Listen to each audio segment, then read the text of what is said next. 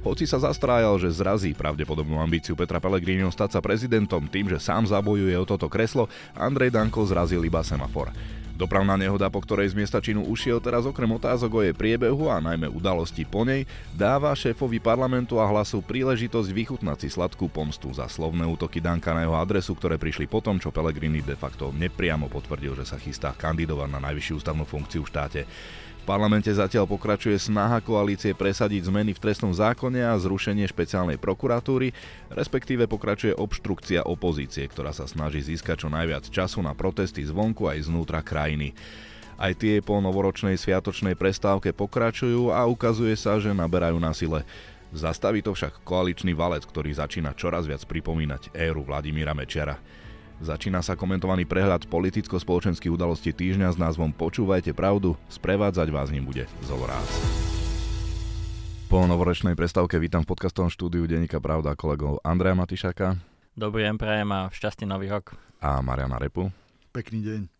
Začneme teda aktualitou, ktorá zrejme medzi ľuďmi koncom pracovného týždňa rezonovala asi najviac a to je nočná dopravná nehoda Andrea Danka, po ktorej z miesta činu aj so svojím poškodeným vozidlom ušiel. Následkom je zdemolovaný stĺp so semaforom. E, Danko účasť na nehode dodatočne priznal, tvrdí, že dostal šmík a jediné, nad čím sa podľa neho treba zamyslieť, je, že so stĺpom by ťažko spisoval poistnú udalosť. S jeho argumentami sa stotožnil aj premiér Robert Fico a na otázku, či by mal Danko vyvodiť politickú zodpovednosť a napríklad odísť z funkcie podpredsedu Národnej rady za to, že z miesta činu ušiel, povedal, že je to normálny ľudský príbeh, ktorý sa stáva tisícom ľudí na Slovensku a podľa neho sa škandalizujú veci, ktoré sa nemajú. Súhlasíte? No ja si myslím, že Andrej Danko v podstate keby bolo všetko v poriadku, tak mohol zostať na mieste činu, zavolať políciu a tým pádom by eliminoval všetky pochybnosti o tom, či bol alebo nebol pod vplyvom alkoholu. Takto budú vznikať rôzne, rôzne domnienky, ale Andrej Danko ich nebude môcť nejakým spôsobom vyvrátiť, čiže keď Andrej Danko tvrdí, že sa ho niekto pokúša kriminalizovať, tak on si za túto situáciu môže sám. Jednoznačne je to tak a ak sa ho premiér Robert Fico zastal, vnímam to ako politické gesto. Na druhej strane by som troška asi polemizoval s tým, že toto sa stáva tisícom ľudí na Slovensku, lebo asi by sme nemali žiadne semafory funkčné na Slovensku. A zaujímavé je, to si nespomenul, ale spomeniem teda reakciu aj Petra Pellegriniho ako ďalšieho koaličného partnera, ktorý Mám pocit, že si trochu v tejto situácii Andrea Danka vychutnáva politicky, pretože za posledné 2-3 týždne sme počuli veľa kritiky na Petra Pellegriniho v súvislosti s kandidatúrou.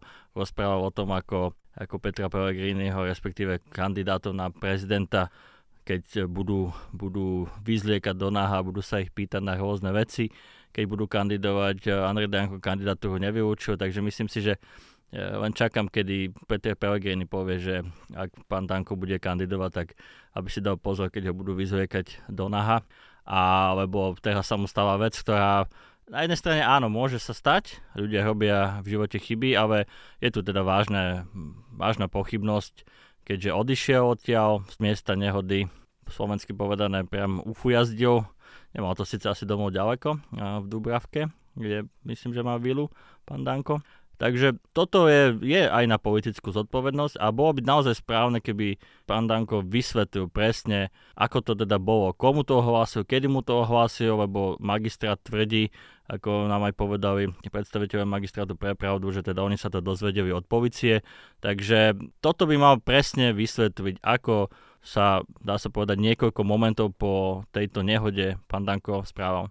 Keď spomínaš ten prezidentský súboj, Petra Pellegrini práve v pondelok oznámil oficiálne termín volieb a budúci týždeň oznámi, či on sám bude kandidovať, aj keď teda už tých pochybností okolo toho je naozaj málo.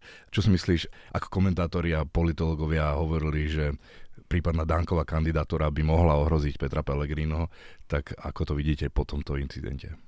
Peter Pellegrini bude kandidovať, ja myslím, že o tom nie sú najmenšie pochybnosti. A myslím si, že ak aj Andrej Danko vážne uvažoval nad kandidatúrou, o čo mám isté pochybnosti, že to bolo vážne, tak uh, teraz po tomto pochybujem, že bude kandidovať.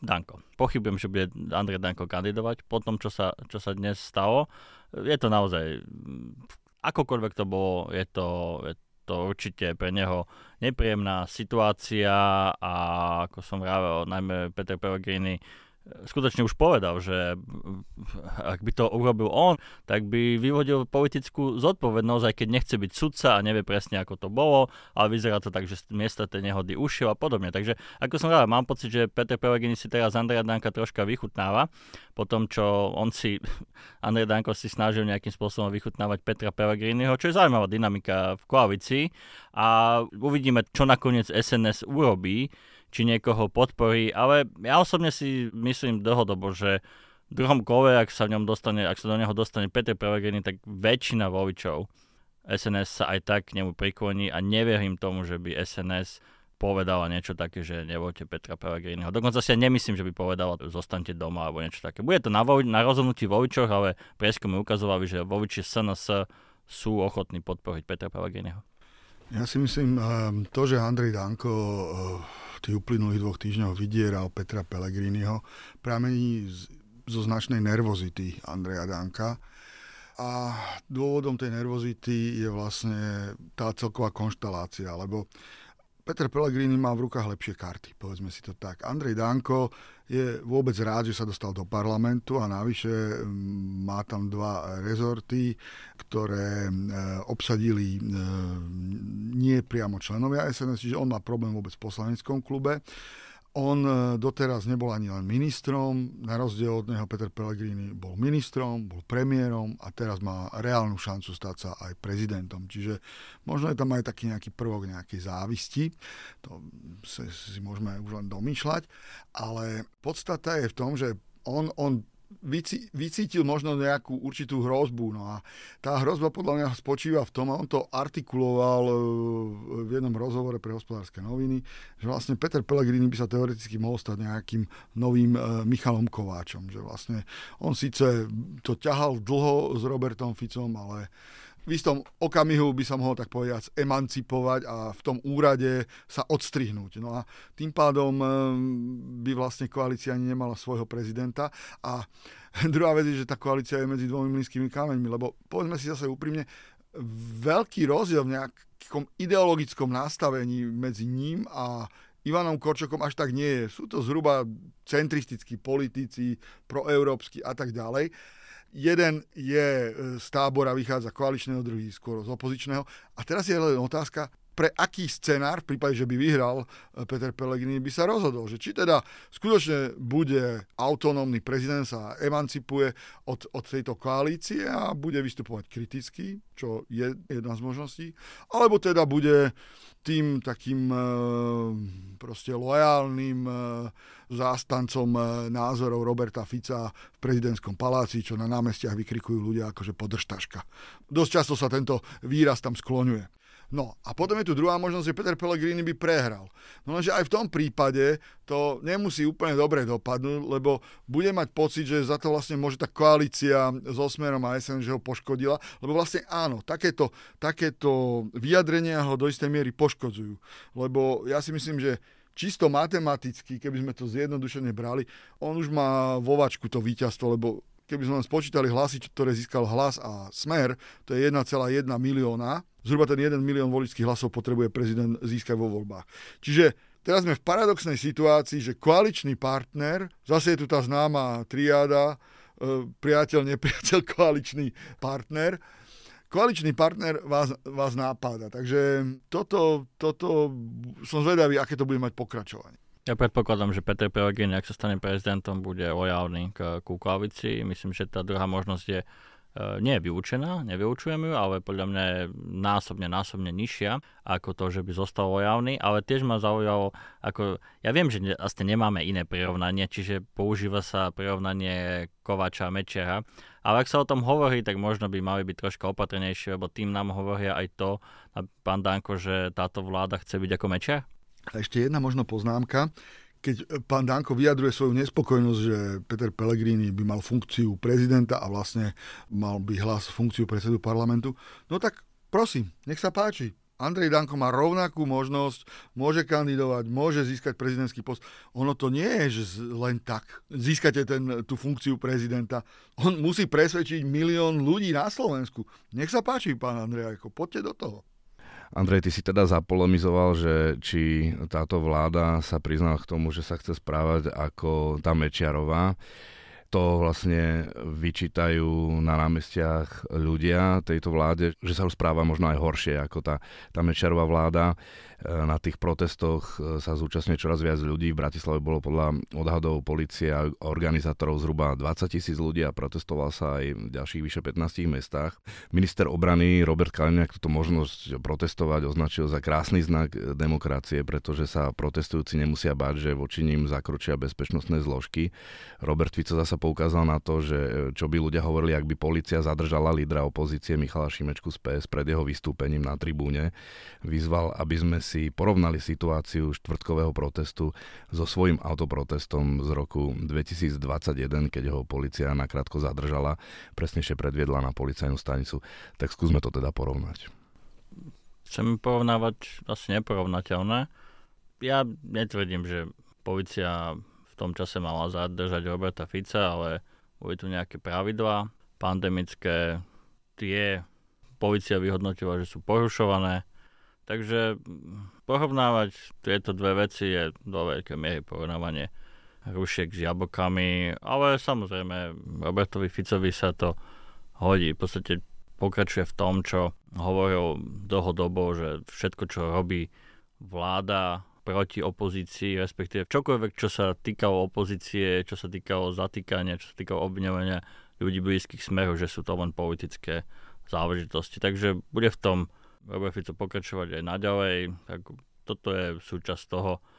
Ale keď už si spomenul toho mečera, tak by som chcel pripomenúť ešte jednu vec tejto súvislosti, že som bol troška prekvapený, a nemilo prekvapený, ak mám povedať pravdu, že viac ako 30 rokov po Nežnej revolúcii sme sa na Slovensku dočkali dňa, a to bola streda, keď e, sa Slovensko nedokážalo podporiť svojich spojencov v NATO a v EÚ a dá sa povedať, že takmer sa postavil na stranu pravdepodobne najhoršieho režimu, aký vôbec existuje na svete, čo je Severná Korea, ktorá podľa našich spojencov dodáva balistické rakety, ktoré zabíjajú ľudí na Ukrajine, dodáva ich Rusku. My sme niečo vajatali o tom, že nemáme dôkazy a nemohli sme toto vyhlásenie pripomienkovať a podobne. Zároveň to bol deň, keď sa Robert Fico bol, pokiaľ viem, Poprvýkrát sa to stalo, pokloník hrobu bývalého komunistického lídra Gustava Husaka,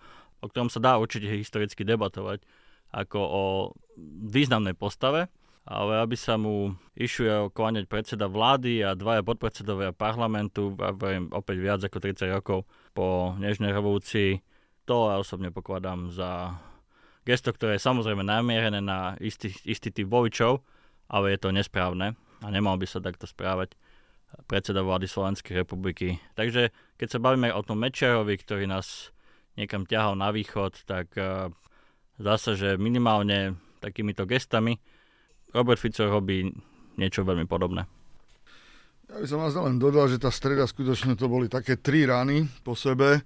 Jedna bola tá Korea, druhý bol, e, bola tá, tá pietná uh, akcia pri hrobe Gustava Husáka. No a tretia bol ten, ten byt Roberta Fica.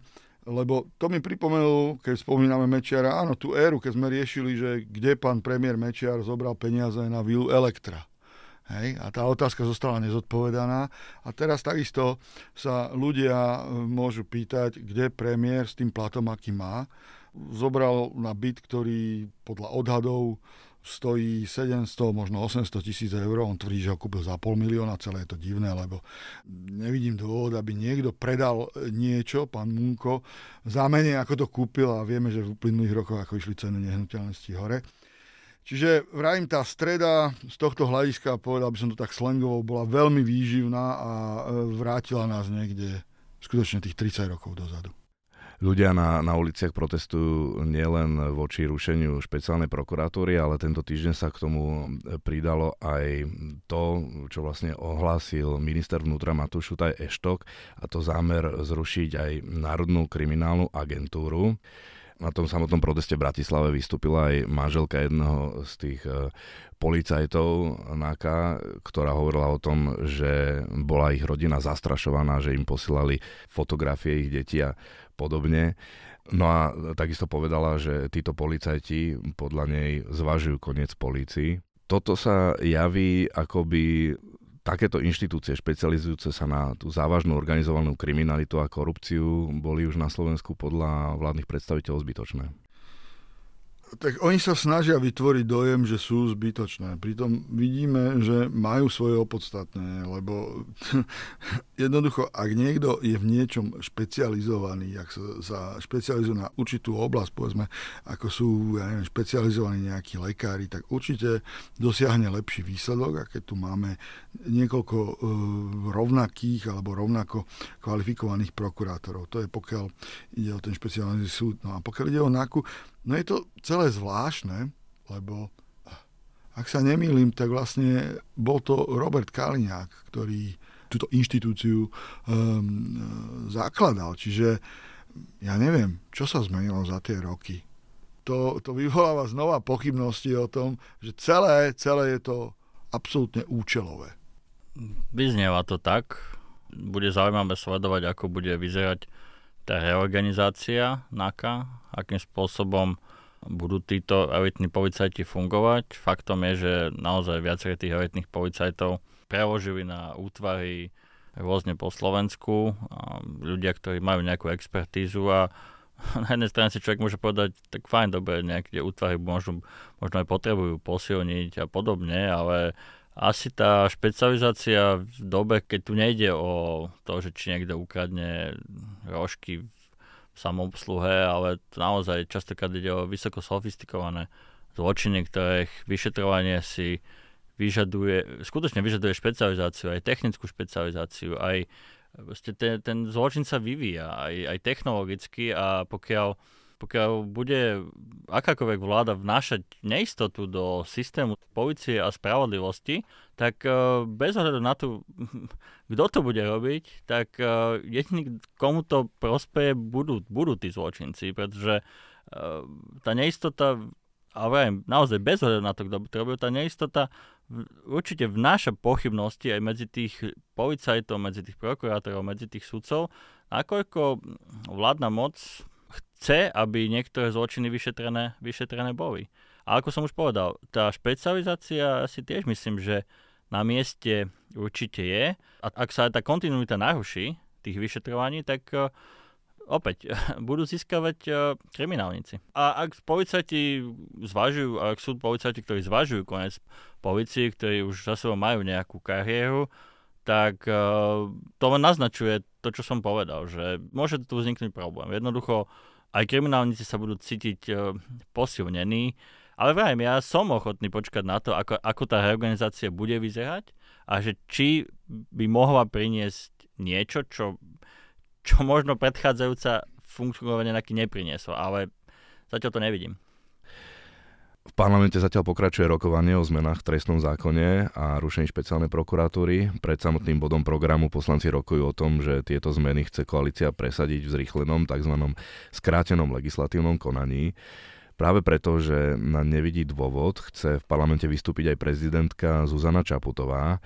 Premiér Robert Fico reagoval, že je prekvapený, ale podľa neho už prezidentka jasne ukázala, že nie je nestranná a po jej vystúpení plánuje túto možnosť využiť aj on sám a nebude to pekné počúvanie, ako povedal. Čo od týchto vystúpení teda môžeme očakávať? Tak ja si myslím, že ono niekedy sú nejaké tie pomyselné mantinely alebo tie červené línie a zdá sa, že v prípade trestného zákona táto pomyselná čiara ide byť prekročená a preto prezidentka cíti prirodzene potrebu sa k tomu vyjadriť.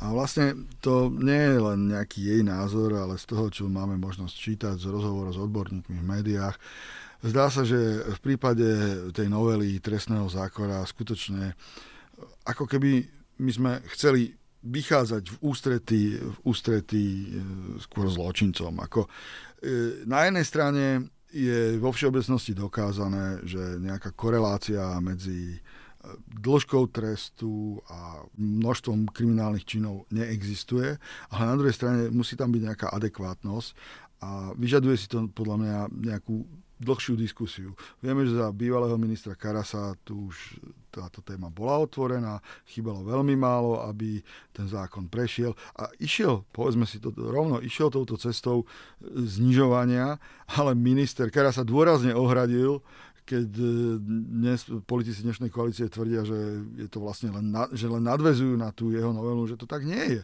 Jednoducho on osobne nemá problémy možno s tou spodnou hranicou, ale ja sa tiež pýtam pre bežného človeka, 700 eur je už dosť veľa peňazí a ja už som o tom písal, že, že tí zlodeji bicyklov sa môžu tešiť, lebo tie bicykle niektoré staršie ďaleko ne, nebudú mať takú hodnotu. Ale to je ten najmenší problém. Ve, väčší problém sú tie škody, ktoré sa, tá, tá väčšia škoda teda sa zvyšuje z tých 2660 na 35 tisíc a vieme, že vlastne zlodeji nejakých aut alebo vykrádačky bytov môžu skončiť len nejakou podmienkou a toto by ma zaujímalo, aký názor majú na to aj možno voliči Smeru alebo vládnej koalície, ako by sa im to páčilo, že keď im niekto vybieli byt a skončí s podmienkou, to je druhá vec. No a potom ďalšia dôležitá vec, že sa skrátia premlčacie lehoty a to znamená, že sa zastavia mnohé trestné konania a dôjde k prekvalifikovaniu skutkov. Čiže toto všetko bude viesť k tomu, že sa znížia tresty, ktoré, ktoré hrozia. Čiže mne to tu príde ako taká kvázi v úvodzovkách riadená amnestia. Ako ja, ja sa pýtam, že skutočne toto je cieľom tejto reformy? No, ne, nemyslím si to, mám pochybnosti. A preto takáto zásadná zmena by skutočne mala byť e, normálne vydiskutovaná a nie je robená narýchlo horúcou ihlou v skrátenom legislatívnom procese. Tak e, tu už koalícia používa ten argument, ktorý samozrejme nesedí, že prečo sa tu niekto stiažuje, veď opozícia rozpráva o tom a bude o tom rozprávať ešte asi niekoľko týždňov, takže prečo sa niekto stiažuje, že nemáme diskusie. No len toto nie je diskusia, samozrejme, a už vôbec nie nejakej širšej odbornej verejnosti opozícia využíva obštrukcie, využíva ich tak ako je normálnym parlamentným nástrojom, keďže sa tu deje niečo, s čím opozícia a očividne, a vidie to aj na protestoch v uliciach, aj čas spoločnosti jednoznačne nesúhlasí. Takže toto naozaj nie je tá skutočná diskusia, ktorú by sme mali mať, ako už e, naznačil aj Maroš, proste robí sa to, robí sa to narýchlo. To, že opozícia sa voči tomu postavila, tak dáva do rúk akýsi pseudoargument vláde, že, že tu je táto debata. Bolo tiež povedané, že bývalý minister Karas jednoznačne viackrát odmietol toto prepájanie, že, že vlastne on, on to pripravil a oni to len zobrali a oprášili, takže myslím si, že, že by sme to nemali ani my používať uh, takéto opäť uh, pseudoargumenty. Samozrejme, Platí tu to, čo povedal Robert Fico, že tieto veci sú mocenským politickým nástrojom. Takže takto sa rozhodli, majú hlasy na to, aby to presadili, ale takisto je politickým nástrojom opozície robiť všetko preto, aby ich zastavili. A toto nie je len o tom, aké boli, aké boli výsledky volie, pretože uh, skutočne v demokracii nemôže platiť, že vyhraj voľby môže všetko, lebo Demokracia je práve stavaná na to, aby dokázala chrániť aj tie menšiny, či už politické, ale aj iné. Aby aj tie mali isté slovo v tom, akým spôsobom sa spoločnosť vyvíja. Takže toto, že vyhraj voľby môže všetko, eh, síce nezaznelo od nikoho z bývalého z Mečerovského tábora, zaznelo to ešte od už nebohého pána Pašku z Osmeru, ale dobre to, dobre to, by som povedal, definuje, akým spôsobom sa keď už sa k tomu Mečerovi vraciame, akým spôsobom sa tu chcel správať Vladimír Mečer. Proste pretlačiť e, na jednej strane aj silou svojho volebného mandátu, ale na druhej strane aj ďalšími prostriedkami jeho predstavu o tom, ako má vyzerať spoločnosť. Toto zdá sa, že si táto koalícia os- osvojila a áno, určite súhlasím s Robertom Ficom, obávam sa, že jeho vystúpenie v parlamente po vystúpení pani prezidentky nebude pekné. Opozícia aj v parlamente často kritizuje vládnu koalíciu za to, že sa zaoberá najmä týmito vecami, o ktorých sme doteraz hovorili, rušenie špeciálne prokuratúry, zmeny v trestnom e, zákone, ktoré majú teda podľa opozície viesť k tomu, že ide vlastne len o ochranu ich e, stíhaných alebo odsudených blízkych ľudí.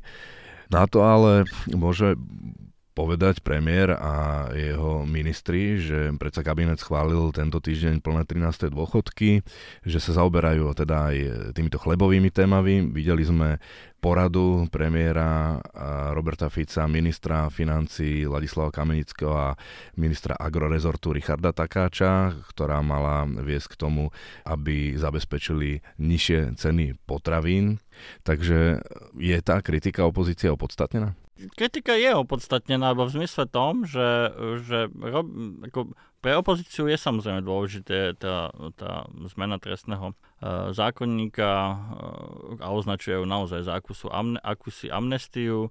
Uh, myslím si, že uh, samozrejme, že sa zaoberá aj tým, Robert Fico a vláda aj tým, čo si nazval chlebové témy, pretože sú to dôležité témy pre ľudí.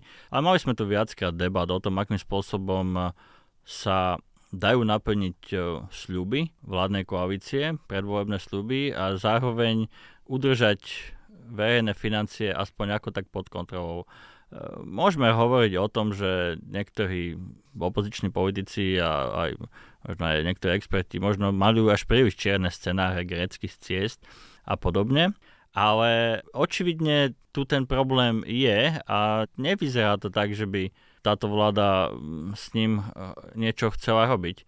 Ak e, existujú nejaké legislatívne nástroje na to, aby sa znižili ceny potravín, budíš, ale zdá sa, že e, tá inflácia je ako tak pod kontrolou a je celkom možné, že aj bez akéhokoľvek zásahu vlády sa to aspoň do istej miery vyrovná. No, je, je faktom, že nežijeme v úplne jednoduchej ekonomickej dobe, takže mm, proste nemôžeme čakať tie úplne pečené holuby, že budú padať. 13. E, dôchodky, o tom sa hovorilo veľmi dlho, je to proste téma, ktorá áno, na jednej strane legitímny politický nástroj podporiť e, nejakú skupinu voličov, ktorá je pre mňa dôležitá, a na druhej strane proste vláda by mala robiť o niečo viac, mala by proste vnímať vývoj v tej spoločnosti a mať aj nejakú, ja nehať používam slovo vízia, ale nenapadá mi teraz lepšie, proste mať ako tú víziu, ako, ako, ako funguje celok, spoločnosť ako celok, nie len ako partikulárne niekoho si, no prepačte, podplácať, hej, dá sa povedať, hej. Takže toto vláda robí a tie, tie videá na jednej strane to patrí do, už asi do takého koloritu politického boja, ale ste fakt to človekovi pripomína trošku keď už sme tu hovorili o tej Severnej Koreji, tak ako tam on bude ukazovať Kim Jong-un svojim verným, čo majú robiť a, alebo Vladimír Putin, keď si ich tam posadí za svoj dlhý stôl. Pravím, chápem, no ako je, je to taká troška tiktokovská paródia politiky a neviem, že či toto potrebujeme. Aby som spomenul teda konkrétne opatrenia, tak napríklad e, má byť predložený návrh na predlženie odpustenia odvodov pre prvovýrobcov a ich zamestnancov do polovice tohto roka a e, napríklad obchodná inšpekcia má presne zistiť, za aké ceny dodávajú výrobcovia do obchodných reťazcov tie potraviny a za koľko potom tie reťazce potraviny predávajú priamo ľuďom, teda že či, si, či na tom nezískavajú nejaký neúmerný zisk. E, myslíš si, že tieto opatrenia, Marian, by mohli teda prispieť k tomu, aby tie ceny potravín boli nižšie?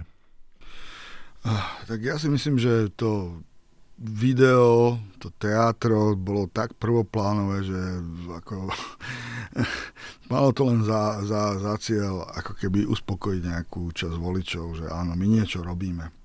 A pokiaľ ide o tie opatrenia, tak to je tak komplexný problém, že, a tak zanedbaný. My napokon v pravde si myslím, že sme sa dostatočne venovali tejto problematike. Kolega Joško Sedlák už dlhé roky, 10 ročia o tom píše, akým spôsobom je zanedbávané polnohospodárstvo a potravinárstvo na Slovensku. A ak si niekto myslí, že sa to vyrieši e, nejakým mávnutím čarovného prútika, tak je veľmi naivný. E, tam tie odvody môžu pomôcť. Samozrejme, že každé euro je pre tých ľudí dobré, ale my vidíme, že ten problém je veľmi, veľmi komplexný, že e, tu sú v podstate obrovské dlhy investičné v potravinárstve, v polnohospodárstve a tak ďalej. A potom sa môžeme pýtať takú otázku, keď sa robia takéto porovnanie nákupný košík v jednotlivých krajinách, tak dlhodobo vidíme, že povedzme to Polsko je jednoznačne najlacnejšie, Maďarsko čosi, drahšie ako Polsko, potom je tam Česko a až potom je Slovensko, a, a, ale len o kúsok je rozdiel oproti Rakúsku. No tak ja si myslím, že veľmi jednoduché by bolo, tak inšpirujme sa čo robia tí Poliaci dobre, že dokážu dostať tie potraviny na, k spotrebiteľovi tak lacno a, a, a poďme to robiť, ale takéto, takéto videá to skutočne e, skôr vyvoláva úsmev každému, každému človeku, čo len troška um, vidí veci v širšom kontexte. Ja som zvedavý, ako to budú ako to budú vyhodnocovať, lebo ak hovorí táto vláda o znižovaní cien potravín, tak uh, v istom momente by mali povedať, že o koľko ich chcú znižiť. Lebo ak to vidie tak, že ak si povieme, že nám tu z nejakom spotrebnom koši to vyšlo, že spotrebný koš je o, lacnejší o 5 centov a bude to vláda prezentovať ako veľké víťazstvo, tak asi to veľké víťazstvo nebude. Takže tu si treba pozrieť, sa pozrieť na tie dlhodobé, dlhodobejšie trendy a potom bude potrebné konfrontovať vládu s tým, aby sme nezostali len pri tých politických TikTokových videách, ale pri tej skutočnej realite. Takže myslím si, že e, to bude samozrejme aj úloha, aby, úloha médií, aby sa na toto pozreli, ale bolo by dobre ich konfrontovať s tým, že ako si to teda predstavujete. Keď hovoríte o znižovaní, čo to vlastne čo to vlastne znamená, ako to chcete zabezpečiť v nejakom možno až strednodobom horizonte, ktorý by presahoval, presahoval možno aj vládnutie súčasnej koalície. Takže to sú tiež podľa mňa dôležité otázky, na ktoré by sa aj, aj novinári, ale možno aj experti mali vlády, vlády pýtať. Záverom, keď ľudia počúvajú to, čo tu celý čas riešime, pričom aj analytik z Ineko tento týždeň poukázal na to, že v krajine, v ktorej sa nebojuje dostatočne voči korupcii a kriminalite sa nedarí ani ekonomicky, že to prosto je aj chlebová téma a pocítia to aj ľudia v peňaženkách e, do nejakého času. Aké pocity či správanie to podľa vás v ľuďoch môže vyvolávať, špeciálne v mladých ľuďoch, ktorí majú svoj život prakticky pred sebou? Tak bohužiaľ, ako ak sme si mysleli, že v roku 98 sa nejakým spôsobom to zásadne zmení, tak vidíme, že tí mladí ľudia už dávajú odpoveď na tvoju otázku a e, odpovedajú tak povedať s nohami, že túto krajinu opúšťajú. A všimnime si jeden zaujímavý fakt, že vlastne tá korupcia je skutočne previazaná s celkovým bohatstvom. Že, že Slovensko e, je podľa tých posledných štatistík druhá najchudobnejšia krajina EÚ, že za nami už je len Bulharsko. A tu presne vidíme, že Bulharsko to je tiež krajina, ktorá má obrovské problémy s korupciou, nevyriešené. Hej. Čiže to sú, to sú prepojené nádoby a dokiaľ ľudia nezačnú byť na to viac citliví, ale myslím, nielen nejaká malá časť spoločnosti, ale skutočne veľká, relevantná časť spoločnosti, ako to bolo napríklad v Rumunsku, kde pred pár rokmi zo zahraničia prišli Rumúni na tie obrovské demonstrácie a vlastne tam to skončilo tak, že niektorí ministri e, skončili vo vezení a tak. Tam je zaujímavé povedať to, keď, bolo, keď spomenul Maroš Rumunsko, že dokonca rumunská prokurátorka Laura Keveši sa stala európskou prokurátorkou. A aj teraz nám táto Európska prokuratúra už tejto vláde už naznačila, alebo teda upozorňovajú na to, že keď už sme sa rozprávali o tom trestnom zákonníku, že e, niektoré tie zmeny môžu vytvoriť problém pri vyšetrovaní zločinov, keď boli zneužité európske peniaze. Takže určite korupcia je, je, je zásadný problém, ale keď sa vrátim k tomu, čo si povedal, pýtal sa na tú mladú generáciu, tak ja, áno, určite majú a chvála Bohu, že majú tú možnosť e, tými nohami, tak povediať, zvoliť. Ale ak chcú mať lepšie Slovensko, tak, e, tak je to aj už na nich. Je to na tej generácii, ktorá, ktorá prichádza. Videli sme tu študentov, ktorí sa neboja pýtať sa svojich pedagógov veci, ktoré možno ešte predchádzajúce generácie by proste jednoducho by ani ich to nenapadlo, že to robiť majú. Naražeš na právnikov na Áno, naražam na, na právnikov na, na právnickej fakulte. Ale je to správne. Ako, ak, táto, ak ďalšie generácie majú to Slovensko zmeniť, e, tak, e, tak áno, tak sa musí zaujímať o to, ako funguje na všetkých úrovniach, či nás korupcia neťahá príliš ďaleko od, od vyspelého sveta a držím im palce, aby, aby sa im to podarilo. Toľko tento týždeň komentár od eh, Andreja Matišáka. Ďakujem pekne a pekný víkend prajem. A takisto ďakujem za eh, komentár Marianovi Repovi. Ďakujem za pozvanie a poslucháčom želám pekný víkend.